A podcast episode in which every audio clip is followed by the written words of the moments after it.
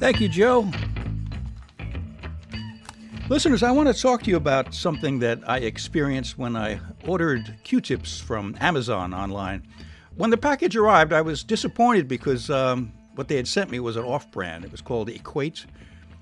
Turns out they're actually better.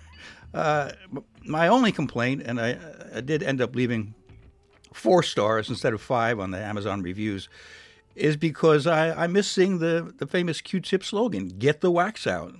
Equate has no slogan on the box. I have some ideas for a slogan for them. Should I reach out to them? Should you? I mean, do, do you want to add some ideas to the playlist page and uh, I can pass those along? I don't know. I don't know what to do. I do know one thing, though. Olivia's up next, and she has a great slogan Get rockin' or get out.